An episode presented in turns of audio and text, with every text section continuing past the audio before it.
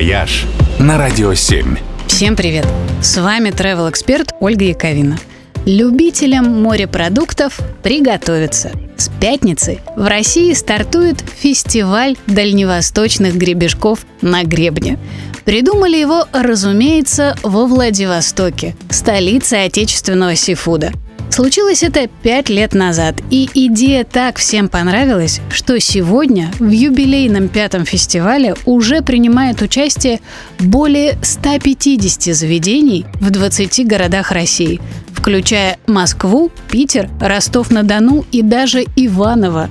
Везде в течение двух фестивальных недель будут подавать авторские блюда из великолепных дальневосточных гребешков по специальной, весьма гуманной цене. Но самая вкусная программа ждет, конечно, в столице Приморья. До 15 июля целых 40 ресторанов Владивостока будут угощать сетами из свежайших гребешков всего за 500 рублей – Впрочем, с морепродуктами во Владике всегда фестиваль. В городе в любой сезон просто огромный выбор прекрасных морепродуктов. Причем вкуснейшие гребешки, устрицы, мидии, морские ежи и прочие крабы-креветки стоят так мало, что глазам не верится. И во Владивостоке можно не только ими объедаться, но и побывать на морефермах, где всех этих морских гадов выращивают.